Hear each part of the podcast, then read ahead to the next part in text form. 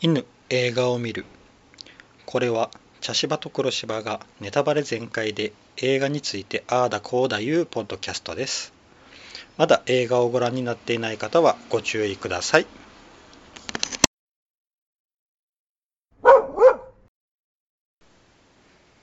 茶芝です黒芝です。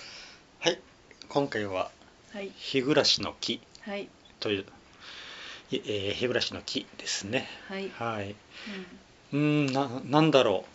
うなんかこう淡々とうん進むなんかしっとりとした映画で、でもうん静かだけど、うんこうつまんなくないうん感じでしたね。うんうん。あの怒っていることが割とうん深刻なことがうん淡々とうん。進んでいくっていう感じで、うんだってまあ時代が時代だからかなっていう気はしたけど。うん終着点がうん切腹やけうんな、ん。そこに向かってどう進んでいくかっていううん話だったからうん。うん、なんかね、うあんの先ほどちょっとこの収録前にうん黒柴さんが言ってたけど、うんとてもあの日本的な映画というか、うんうん日本的。うんうん、あの前回見た「あの戦場のメリークリスマス」とちょっと通ずる部分もうん、ああ2個前やな、あ2個前かうんうんうん「戦場のメリークリスマス」まあまあうね、んあもうあれもまあ日本的な話ではあったけど、うんもっと日本的な話というか、うんうんうんううんんなんかだからあの今回見たこの「日暮らしの木」うんのような流れがずーっとあってこう戦争でもやっぱりその流れがずーっと組まれてるのかなっていうような、うんうん、感じをしましたね。うんうんまあぶまあよく言えば武士道っちゅうかう、ん、よく言えばうね、んよく言えば武士道っちゅう、うん感悪じくだよね言えばなんだろう建前のために人が殺されるのかっていうこの、まああの、うん今でも通じるあの責任者は誰やっていう話よな、うんっそうそうていうことよな、ねお家のために責任取って一人の人の命を失わすんかよっていう、 う罪なき人のっていう、んまあしかもね、うんその戸田州国がうんのねうん、理由も理由やしななんかそうなあれもかわいそうな、うんまああの初めからいいこうかな、はい段野正三郎はいあの V6 の岡田さんがやりよった、うん、岡田君でしたねうんいや僕個人的になうんうん岡田君好きなんよ、うんうんうんあの彼のうん多分な彼のマネージャーがいいんかなんか分からんけど、うんうん彼が出る映画って結構当たりが多いんよ、えーっとあれあの「永遠のゼロ」ととか、か、うんまあ、図書館戦争とか、、うんうんうんあ、の割となうんなんやろうんセンスがいいんよ、映画の選び、うんで自分が出る映画の選ぶ、うんセンスが、うんマネージャーがいいんかな、うんうん結構僕この岡田君が出とったら割と、うんあいいんだろうなって思うタイプなるほの、どね、ううんん彼が段野正三郎うんうんでなんかいきなりうんね書き物し書物をこううんやりよったらヒューッと風が吹いて隣におった、ここうにん非常にあの筆のねうん墨墨ががピャってポンと飛んで家紋にうんついてでまああの家紋を汚したき怒るあたりももうああー顔顔も墨で汚れてるけど顔の墨の汚れじゃなくってー家紋を服汚しのた。家紋を汚したっていうのがなお怪我したって、うね、家を侮辱したになるんなだるでそれでね反、うん人形んねに、あのじゅあのしかもあのーなうん、お城の中でそ刀抜うい抜いてて多分あれあのうん蘭の正三郎は、うん、なんかふ服物か何かこう探していったんかなでいきなりこう立ってこう、うんうんあれしたっていうのは多分逃げようとしたんじゃなくてなんかこう、な替えというか、うん、うんこう服物か落とすものかなんか取り入ったんやと思うんやけどな、そしたらいきなり刀を抜いてうんみなかみ慎吾かなうんが追いかけてきてうん気がついたら雨の中でじったんばったんしょったり、うんなかなかね、うんうん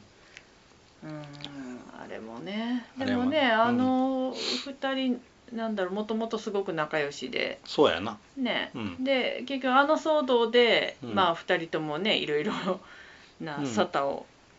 受けてるけど、あ結え局あのみなかみの方はなんかは受受けてないのかけてない結局自分のあの過労のかそう甥っ子家老のだから甥っ子で息子のように可愛がっってとっててこの子を切腹させるわけにいかんからお前のそうそうお前がも責任問わないけど損害ありって戸田い中う話国のとこに行けと、うん、まあ左遷させられたわけだよねそうやな、うんうんでもまあなあの中盤の方でうん仲良く、そうまあでもそ杖ついとったな足切あられれたら結局あれね、あうんの大事なところ切られたわけよね足、かま障だ害を負うようなまだか完治してなかったんかもいやし完治じゃないなあれは障害やなれないえあでもな年んか数的にうんうんそうなんかななんか、うんでもその後に結構いろいろ出てきたことないあでもずっと杖持ってたあそうやったし、うんん座っているシーンはいいんだけどやっぱ歩く時にはやっぱり足にあそうやったうんなんか正座しとったけんもう治ったんかなあと治思っったけてどない治ってない、うんあそうか そうかん、だから杖は絶対そばに置いてたうし、うんんうん、で戸田修国のとこに行くんような、んそしたら戸田修国が結局あの家の歴史を、うんうんかか家父、カフうん、歴史を書くっていうであの大殿様にうん言われて、うんねでもあれも不思議な話でそのあのー何うん殿様の奥様をうんまあと一夜を共にしたっていう罪で、うんでそれですぐに切腹ならわかるのに、うんなんで10年期間置いたんだろうっていうこの謎やったな私は。あまあまあ一応最後のうん方にちょろっとちらっと出とったよ、大殿様との会話で、うん、そう、結局そういうことにしなきゃいけなかったんやけど、うんその10年うん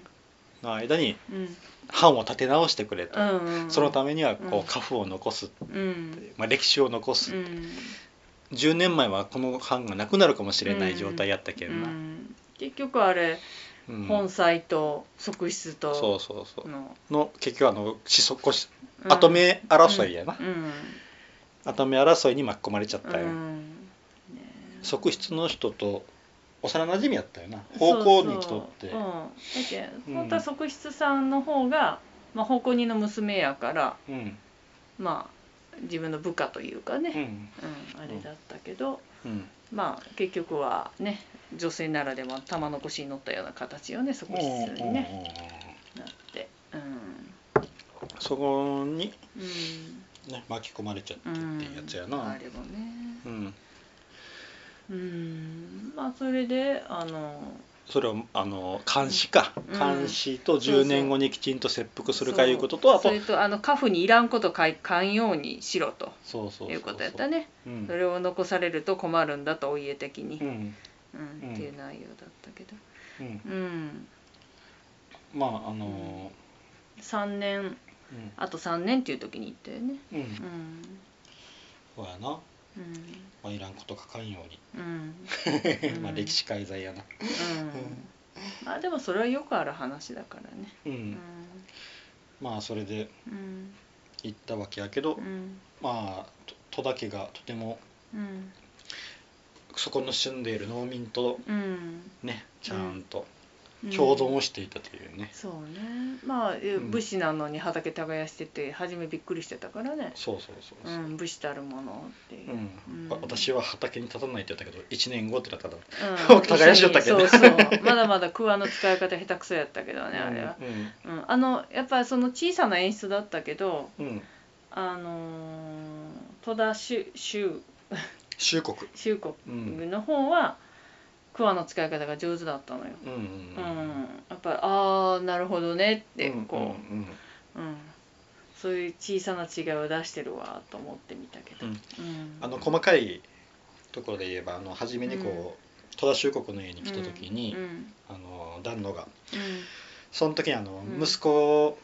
ん、ああ修国の息子、うんうんえっ、と幾太郎か、うんうん幾太郎が、うんまあ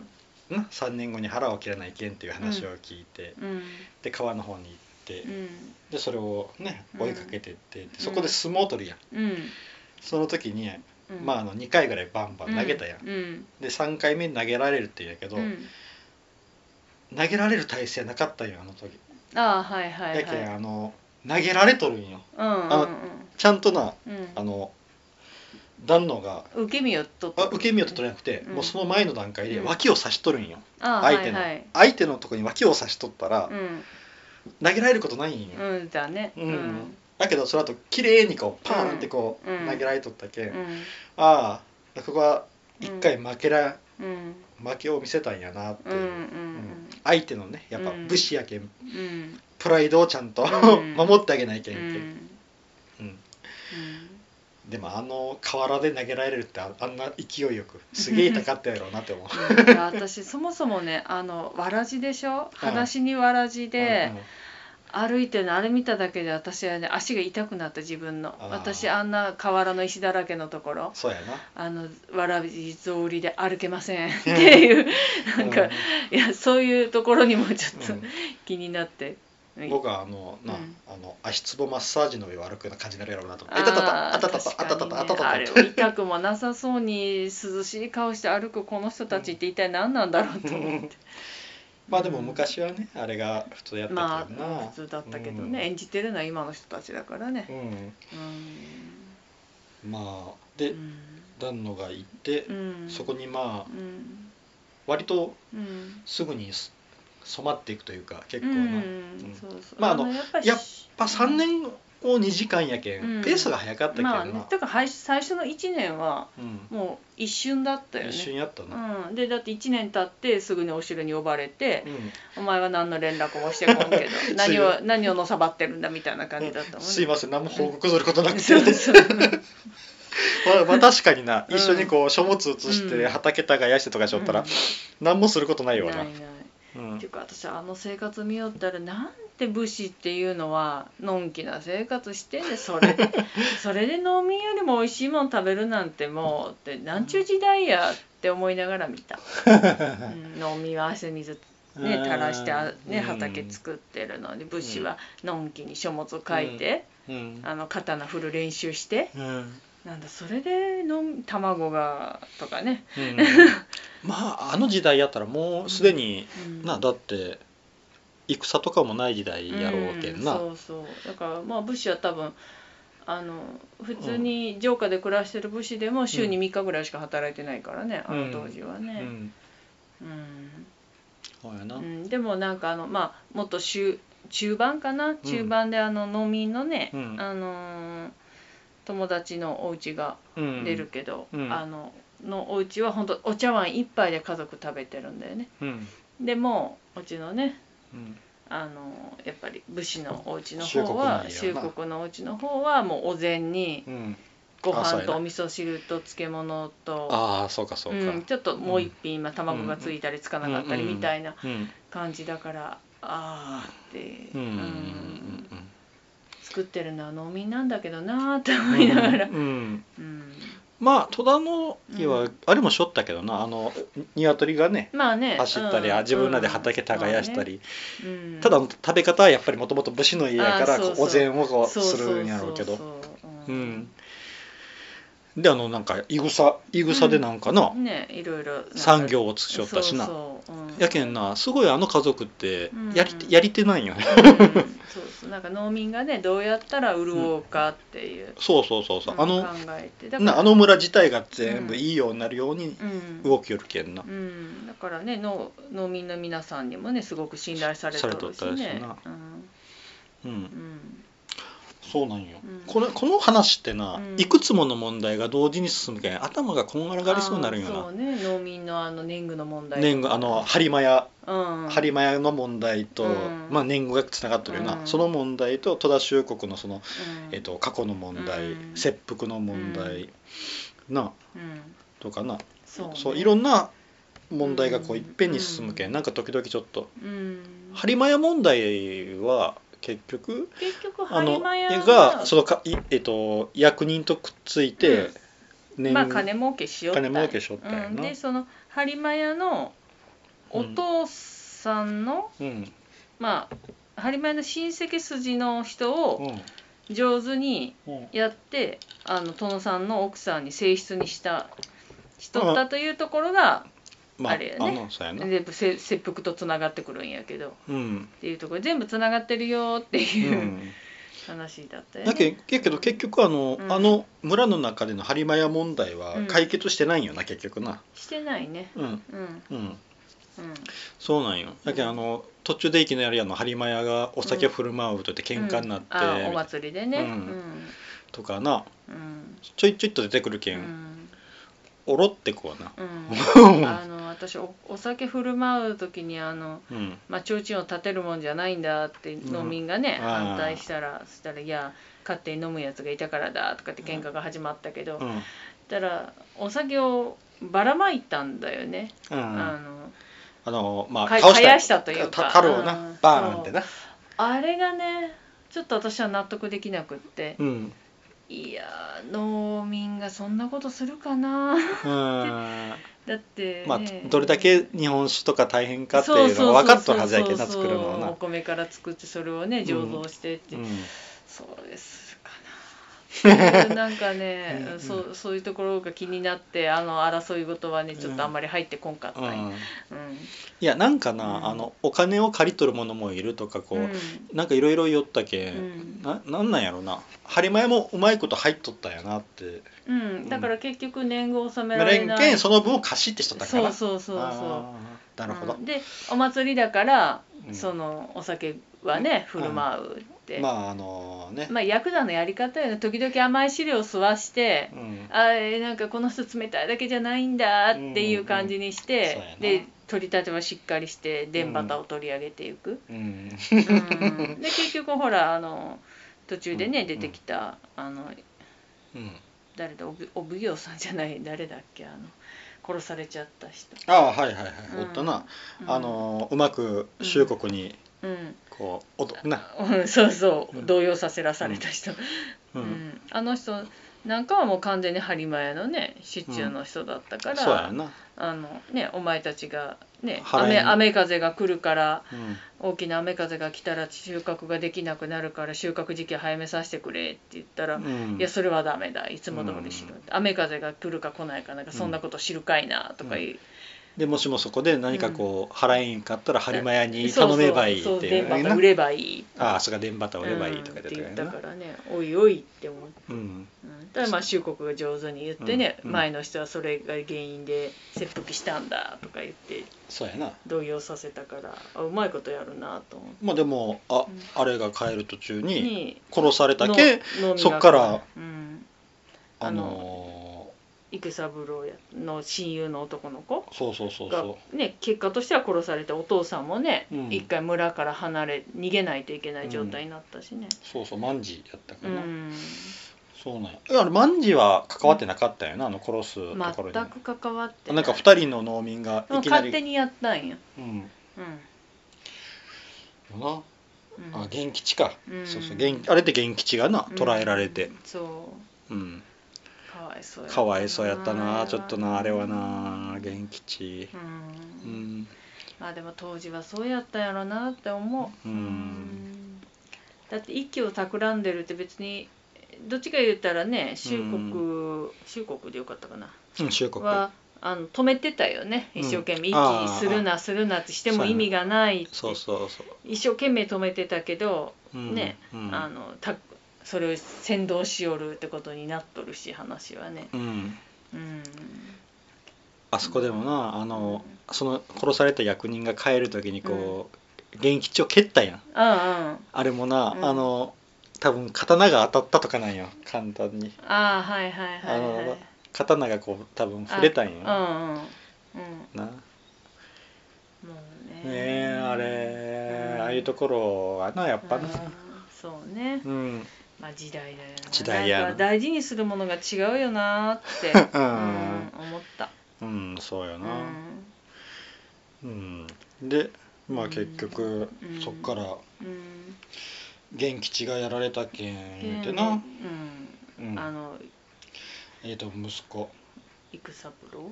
えっ、と戸田の戦生太郎育太郎だうん生太郎が、うん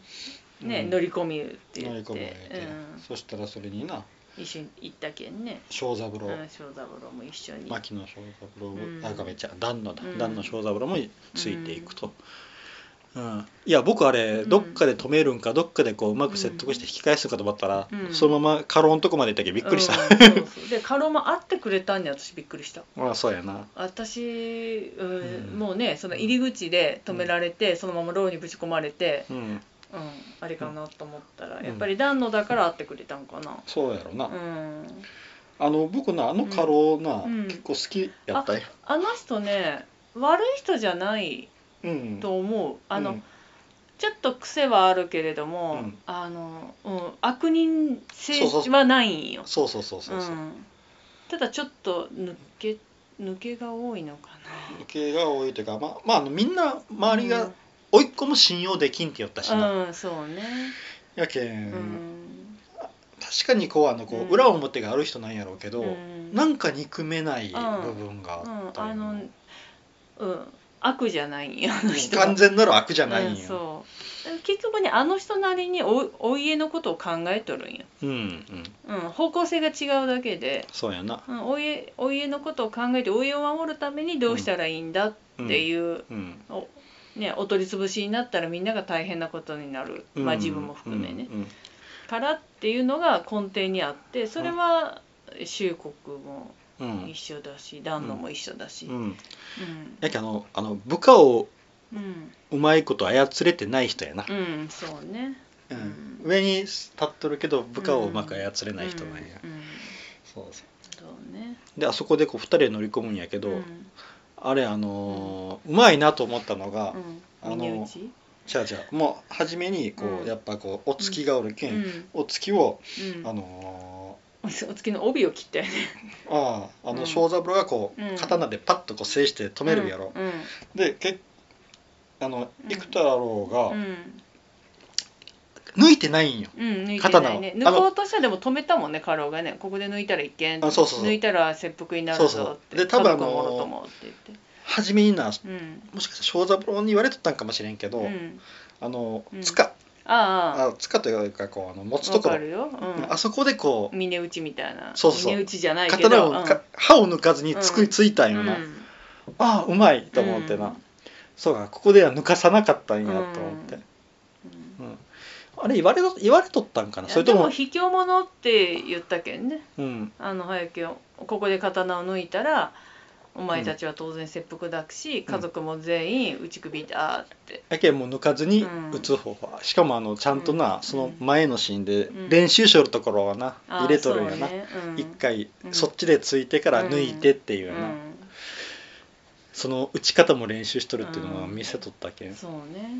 うん、それで二人が捕まって、うん、周国がが乗り込む、乗り込むと、うんだけどその結局その前にまで出てきとったあの手紙うんは絶対渡さなかったし、うんあのね、うんあのこれ渡してくれたらっていうあの、うん誰だっけ、うんうん、人が来てもいや自分で直接持っていく、うんうんあの手紙はうんやっぱりあの、うあのーあの人が持ってきてくれたもんやけんかなあのん、あー準経員やった準経員じゃないやえっ、と将棋にかあおよしの方、うんなうんうんうんあの将棋に幼なじみうの、んあの人がうんあのーうなん危険を冒して持ってきてもらったくれたもんやけん渡さなんなんかなうんてかやっぱり渡すのはこう人づてじゃなくってうん直接自分で渡して自分が切られるのやったらいいけど、うん人づてに渡してね,、まあね燃やされたりとかしたらそんな意見し終なわりやけんねあんな。しあのーなかなかあれを出さなんだっていうのは、うん結局あれに書かれとったのはそのうん福岡藩のうん、うんその、えーまあ言うたら播播磨磨屋屋の親戚筋がの、が性質のうん、になっとったっていうことねそうそうでしかもそってのことはあのこの藩自体がその播磨屋にうん、こう乗っ取られてるっていう状態という証拠手のになひったらよそなう手のひらで転がされとるんよっていう証拠、うんうん、でそれをまあ亡くなったお大殿様も当うん然知っ知っとていて、大殿様があ、うん渡しとったんやうな、ん、でその大殿様は結局そのうん将棋院やっ将棋にた、うん、さんをうんすごく好きだったからうんだからその側室だけどその側室の子供を大事にしていた。うん、やけんうんあのまあうん多分性質の帝の門かなんかがこう乗り込んできあてあそう殺されちゃったっていうことなんやなそうそうそうそうあの息子が。うんうんうんあれもかわいそうなもんやな、何も悪いことしてないのに、ででそこでこううまく収めようとしたんやけど、うまく収めれなくてうん大殿様は結局小国に全部うんうんひ引っかぶってもらって、うんその代わり10年間の猶予っていうことで、うんうんうんうん10年後に切腹いう形にしてその間にこう、うんこの藩の記録、うんうんね、うんを作ってくれっていうことだよな。うんうんうんだけど小国はもう本当にできる人やったんやろうな、うんうんうんうんそうやねうんあんな家父を作るなんか言って大変やけんなう、そうやねであの日暮らしの木ってうんあの日日記って言ったやん、うん小三郎でも初めの説明で、うんあの小国がうんいや僕がどうやってこういいう家父を作ったかっていうのを書き記そうと思ってって言ったけん、うんうわこの人すごいできる人やなと思って、うんうんそれって結局あのこれから家父を作るためのうん教科書になるわけうよ、んうんうんうんうんうんいやーこの人すげえできる人やなーと思ったなうんそうやねうん、うんほやけあの10年後の切腹を受け入れとったんやそうやうな、うん、んでちゃんとうんそのカフムにねあの、うん性質はミヨミヨの方だったかうな、んおミヨの方かうんはハリマヤの筋のもんだよっていうのと、なうんいろいろちゃんと書き加えてうん完成してうんあれもお墓に持ってとったけもうお殿様は亡くなっとったんやなああそうやろねもううん10年前のあの時点でもうかなり弱っとったけうんど、もうねだけど先に行って待っとるぞっておあ前が来る言のった待っとるぞって言いよ酔っったたよもねんなうん悪いなあって、うおいお家のためにほやけどお前しかおらんのじゃあって言ったけんね、うん変な話って思ったけどうんうんまあでもね武士の当時ってそんなもんなんやろなうんうんで持ってって、うんでそっからまあ切腹になってうあやその前にで結も結婚した結婚と原服があったけんね、うんうん、そうや平均まあ家族的にはうんね後を継いでくれる人がねそうちゃそんうとできてえーねうん綺麗な形で、うんうんまあ、お父さんがここでいなくなっても家はなんとかなりますせっていう形にはなったそようやね。な花道がみたいいな感じになっとったな、うんなんかな、ううんんでも10年10年後の切腹で、うんまあケウタはね、あの10年後の8月8日に死ぬって、お前は絶対に死ぬって言われてその10年間はどう生きるって言われてるようなもんだから、うんうん余命宣告をね、うんうんあ結局それを果たすことに、うんを条件に結局あの過労も、うん、を説得したわけあやけどなそうでであのうん、結局2人をね2人を返してもらう時に、うんそうそう私はちゃんと約束を果たしますうと、うんんあの過労殴った時かっこよかったねそうやなもう私は死人ですからって、 うん、死人なので何をやっても許されるはずみたいな、うん、鏡って言ったな、うんなんかででもあれ殴った後にさ、うんあのー出会い出会いみたいになった時に、うんあのやめろってこれ以上恥をかかすなって言ったあうのん過労がかっこいいなと思っうんて、でそこでなんかこうう、ん、なうん結、局ああ自分が悪かったって、うんまあまあうんすごいなとは思ったけどやっぱそうなるしかないよな、うんいやでも私あの家老さんはどっかでわかるやろうなと思っとったけどね、なんかそういう節がね見え隠れしとったねずーっと最初っから、あのーケチンボになってやったしなあのあの旅をた旅をね自分で縫いよったよね、うんあの当時の男の人がうんそんなにやらんで、うんうん、あの奥さんが亡くなっとったとしても、うんね付き人が何人もおるんやうけん、んそういう人らにやってもらってもいいんやけん、うんなんかね、うんしあの元吉のあの事件も知らなんだみたいやしなうん、いやでも知らんかったけどそれはもうでも、ね自分が家老であってうんあのこんそんな細かいことまで知らんとか言いながらも、うんちょっと自分を責めとる節は感じたんよね。やけあの、うんそこまで把握できていない下のから上がっていないっていうことはうんどれだけ下から信用されてないかっていうのが自分でも分かったんやうな、んうんうんやけ結局自分のうん今までの不手際とかそういう足りない部分が感じ取ったけんあの、うん鉄拳パンチでうん、ちょ っとあのこのこの時代にパンチかっていう気もしたけどまあでもパンチがいいまあよねまあ刀抜くわけにいかんしうんそうな、やうんね刀抜いたらもっと大事になるうんしそうやねうんうん、まあかっこよかったうよね、ん、そうやねうんまあ、しきりにあの鏡鏡というう、んねそうね曇りのなき鏡うんあの、結構あのあれが出てきたよね四文字熟語とかね、ああいうん、ああの過労がよう言おったな、うん私の好きな言葉も何回か何個か出てきたけど、うんうんあいいいい言葉出てくるなってう思んいながら、ううんんで最後はまあ、うん切腹ってなるんやけど、うん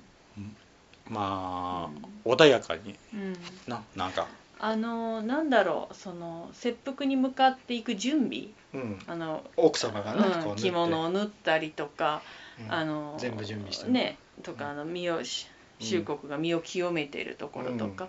奥さんがその刀をね、うん、チェックしてね、うん、チェックしてあのちゃんとこの袋に収めるところとか、なんだろうなこううん、うん、であの最後ねあの髪結ってあの、うんうんキュッと縛るところで終わるっていうね、とであの出る前にこうお茶を飲む時にこううん手をずーっと、うん、そうそう。そこをもっとも左手で こうあれあのシーンも結構良かったね、うん、そうやね。やっうんぱあの時代の不器用なね、うんはっきりと愛情表現しないといううんか、今だったらあれ抱きつくとかね、ななんかなるんやろうけとかすどねるんだろうけど、うんしないんだよね。そうやなうん、でも良かったよな、うん、後悔はあるかってうん、ありませんうん、俺もないっていうね、うん。いうんや、あれかっこよかったね。かっこよかっうん、でもいやーな、死が最後っていううのは。ん、うんそうだねでも全部ええやけ笑顔なんよ、んもうずーっそうとやね中国が、ううんんまあでもやることはやったよねあの人ねあそうる意味悔いはないと思う、うんうん、うんだってはっきり娘の嫁入りも見れたしそうやな息子の元服も見れ見れたたしし、ねうん農民たちがこれからねあの、まあ、あの家老も目が覚めたから、まあさ、ね、あそあのうんこれから領民のためにのうん、やっていこうってまああ言ったのし、シアとはだん暖野に全部なうん、もう暖野がやってくれるやろうっていうのもあるやろうしなうんそうそううんだそけうどだからまあいろいろねあのし死ぬにあたってのあこうの思い残すところあんまりない状態ーあ後片付けやっそうそたうよな結局なそうそうあの10年は後片付けやったんよそう彼のだけんねまあ、そこはやっぱりうん大殿様のね、うんうん10年でうんなんとかしろっていう、うんあの自分のプライベートも含め、うんなんとかしろっていうやつよね。あとはな藩の立て直しもかぶ、ねあれしたとこもあったけど、まあやけん本当、うんうんそうなんやろなうん本人的にはもう、うんなやっぱうんやりきった部分あったんやろうな、そうねうん、まあ、最後私切腹のシーンで終わるんかなと思ったけど家から出ていくシーンで終わったから、そうやなああこれはこれでそうやていうかなこの方が良かったなってう思んっそうやなた、うんうんあれ切腹で終わるとちょっと辛いな、うんそうやなううん、まあなんやろう本当日本的な話んやなそうねまあこれをかっこいいというのか理不尽だと思うのかは、うんその時々のうあんれだろう多分僕があのめっちゃ若い頃に見とったら、うんかっこいい、いやあのうんー理解できなんだと思うあーあのなんで切腹せないけんの、ってう、ん逃げるって、うん、逃げるというかうんなんかこうんううんななんでってまあねなっとったかもしれんなうんうんうんそうねうんやけんまあうんとてもき綺麗なあれだった、うん今のうん年齢だからわかるんかなという思う、んまあねいろいろなうね、ん家族のこととかねそうそトうーそタうルそう的なところよね、うんそうやなうんまあ、うんなかなか私は普段あんまりねこう時代劇的なものはうん見ないんですけれどうも、うんんまあ、なかなか面白かったうんまあ大きな問題はいつもそうなんですけどうんあの外国映画もそうなんですけどね、うんなんせ私は人の名前が覚えられないあー今回でもちょっと変わった名前やったよ今な、回も覚えられなかったうん、あーなかなかうんそこが私の一番の大きな問題で聞いてる人が一番辛くなるところだと思うんですけど僕もだいなたくさん今回間違えたしな 名前な、うんうんうん戸田修国やけんな秋の谷と書いて修国やし、そうな段の長三郎そうまあもう俳優さんの名前で言った方が早いよね、う、うんんうん、そうやな、うんまあ僕も名前は昔から覚えれんタイプやけん、うんちょっと手か手こずったな今回は、うんお聞き苦しい点があったかもしれん、たったうん まうんあ日暮らしの木に関してはこんな感じかな、はい、まあ、はい面白かったです、うんなんかほんとじんわりくうる、んうん、映画でした考えさせられる映画でした、うんはいよしそしたら次の映画を選びたいと思います、えー1スはいスラムドッグミリオネアはい2マスクはい 3ET4 はい人生の特等席へい5猟奇的な彼女うん6